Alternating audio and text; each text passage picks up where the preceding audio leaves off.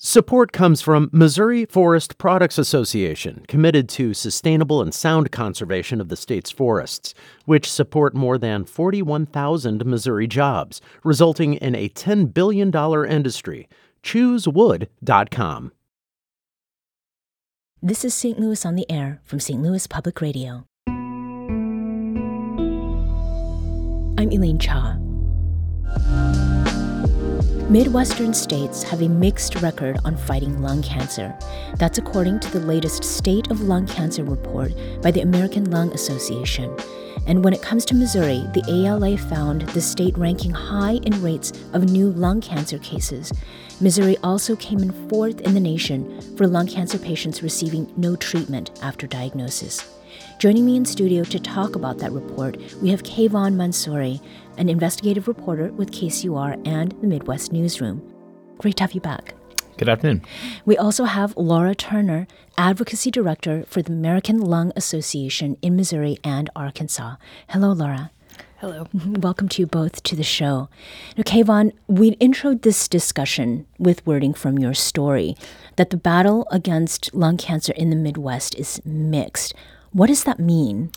Yeah, so the report, uh, as uh, you'll hear um, and you can read, found that you know the the states are kind of doing indeed have a mixed bag. There are new um, the new the rate of new cases in Missouri and Iowa are among some of the worst in the nation. Uh, meanwhile, in Nebraska and Kansas, two of the other states the Midwest Newsroom cover, they're sort of at or just below the national average. But uh, Missouri is actually the sixth uh, worst when it comes to new cases. Um, and uh, I believe Iowa is the 12th worst. Mm-hmm. Uh, among that, there are also struggles with survival rates um, and, and things of that nature. Um, but they're actually from um, uh, members of the ALA that I spoke to. Um, there's actually hope, and some of the survivors I talked to, there's some hope in that report as well about improvements in survival rates uh, nationwide and things of that nature. But in the region, there are um, sort of there's good and bad, um, and you can look at the report yourself to sort of it breaks it down by many different um, sort of uh, categories of mm-hmm. uh, metrics of successes. Um, but um, the uh, and I believe you'll hear from Laura that there is uh, work to be done. Uh, there's also successes in other places. So mm-hmm. yeah.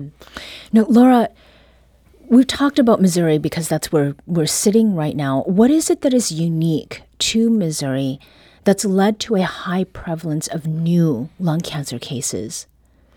Um, I mean, I think the thing that sticks out the most is we have the lowest tobacco tax in the nation.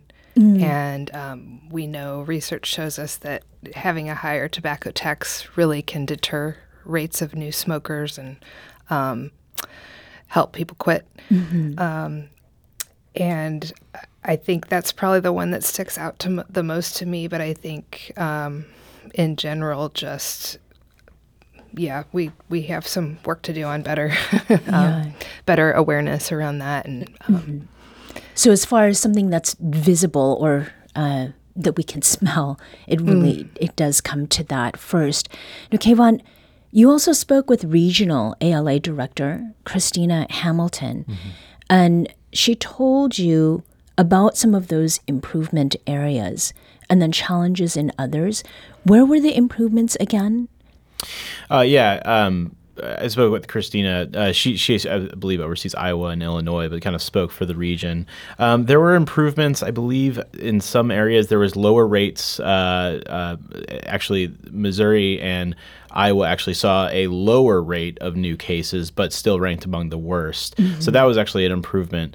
Um, as for the other improvements, uh, there's a lot of like sort of like uh, ups and downs there. Yeah. Um, I, I, would probably recommend taking a look at the report because yeah. it does get into very finite metrics. And one of them has to do with survival rates for people of color mm. nationwide, um, which was a metric that was tracked to help reduce health disparities. So that does seem like it is a um, that is a, a bright spot, but that drop in lung cancer rates that Kavahn has just mentioned between 2022 and 2023. I mean, is that part of a longer term trend, Laura, or is it just a, a one year blip? I think a lot of times the reason for that kind of is revealed later on when we're able to dig more into the data. Um, but I do think it's hopeful, Yeah. and I think it's a sign to continue do doing more of what we are doing that works. Um, Tobacco cessation, helping people quit, better coverage in Medicaid, of helping people quit smoking, Yeah. that sort of thing. That's that's happening. So. So, with something like vaping, that i- that's another way that people are are bringing something into their lungs that's not supposed to be there.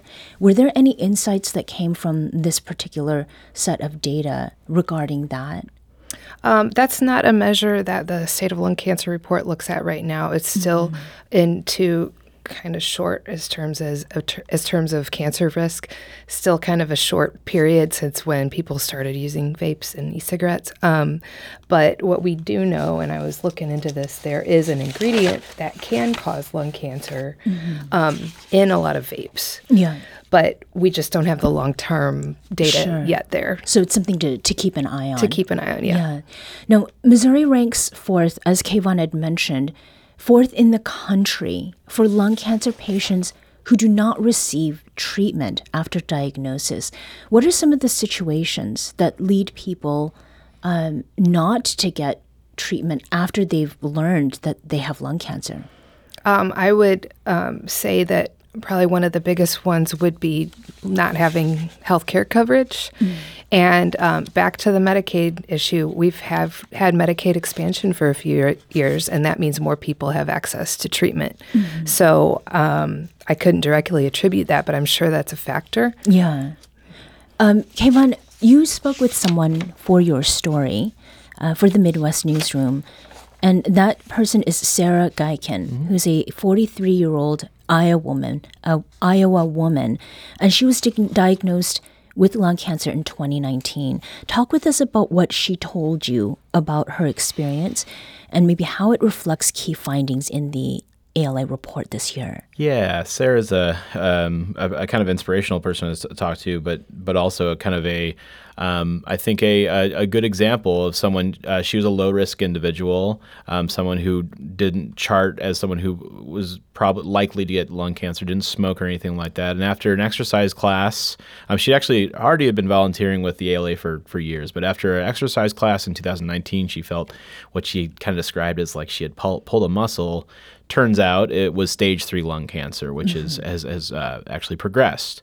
Um, but she is, um, you know, she told me on the phone um, in our conversation that she just wanted to make it to, you know, see her daughter graduate from high school. Well, she did that, um, uh, you know, two, three years on, and now she's hoping to make it to college. And that kind of speaks to these five year um, survival rates, which, which are, I think, good news for everybody. I know uh, my mother-in-law uh, is a lung cancer survivor at, at you know, and I she is getting towards that that five year mark, and I'm Yeah. you know that makes us everyone hopeful. Uh, but Sarah was interesting because she wasn't someone who smoked. Uh, she, but she went and got a screening um, because she was well educated to know that there might be something wrong, and she caught it. Um, unfortunately, not as early as maybe somebody would like to. Stage three is pretty pretty progressive, and unfortunately, she is terminal. Right. Um, but but it just goes to show that screening rates, uh, you know, you people need to know to get go and get screened if they might be someone who's at risk, and and um, uh, that I think that, that that really speaks to this. And and something Sarah told me in our conversation is that you know even though she her time might be limited. Um, I, you know, shared the results of that report to her, and she said, you know, it's it's fantastic. It gives Right. me some hope that I can keep going for a few more years, or you know, long enough to see out these important things in my life, see my daughter graduate from college, things like that. Mm, those milestones. Laura, is there anything about Sarah's story that provides kind of a backdrop for explaining why it is people don't get screened for lung cancer? Well, it sounds like if I heard it right, her in her case, she wasn't high risk for lung cancer and she hadn't been a smoker, and that's what puts people in that high enough risk category. Um, so I'm kind of curious to find out how she was able to get screened. It's wonderful that she was. Um, so I don't think she really exemplifies the people who could get screened and don't. I think she's one of the extra careful and lucky ones. Yeah. So d- for lung cancer screenings, I mean, who's eligible for that, and what does a, a screening entail? Um, so And let me backtrack. I wouldn't say anybody's lucky if they get lung cancer. Sure, I just sure. mean that um, it's it's always hopeful when someone can find it earlier than later. Um, and I wish her the best. Um, so the people who are eligible for lung cancer screening are people ages between ages 50 and 80 who have smoked um, either a pack a day for 20 years or two packs a day for 10 years. And then their smoking status, they either right now need to be either a current smoker or quit smoking in the last 15 years. Okay. So it's heavily sort of looking at those who are habitual smokers.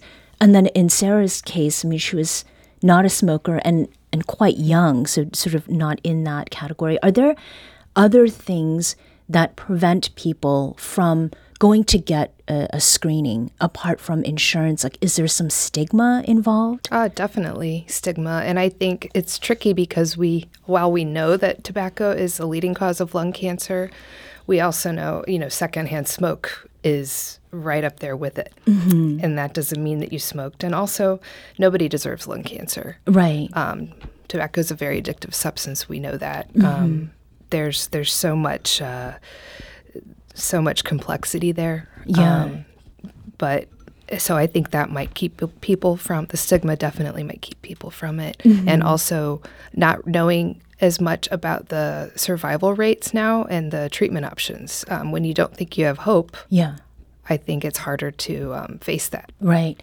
And radon is also something that was mentioned in the piece. Kavahn, um, it came up in the conversation that you had with that ALA regional director.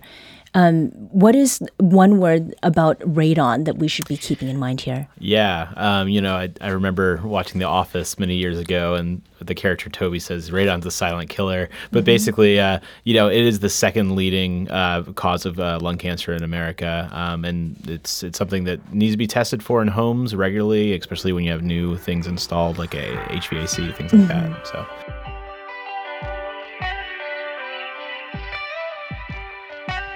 So you can check out Kavahn's piece at stlpr.org. It's got a, a link to resources via the American Lung Association.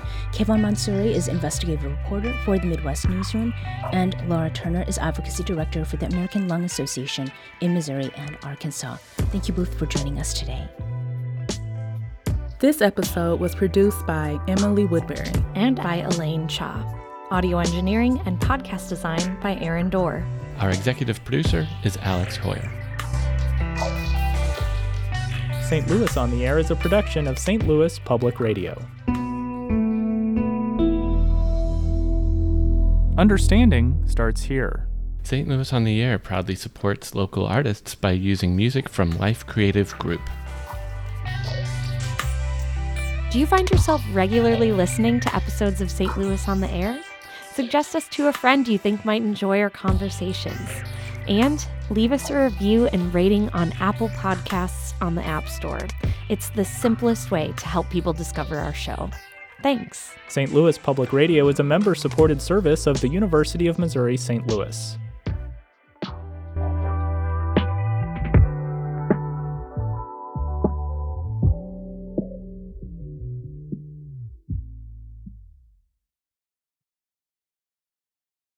Support comes from the Missouri Forest Products Association. Missouri produces wood pallets, railroad ties, white oak barrels, hardwood floors, and more. Details on the variety of products made in the state are at choosewood.com.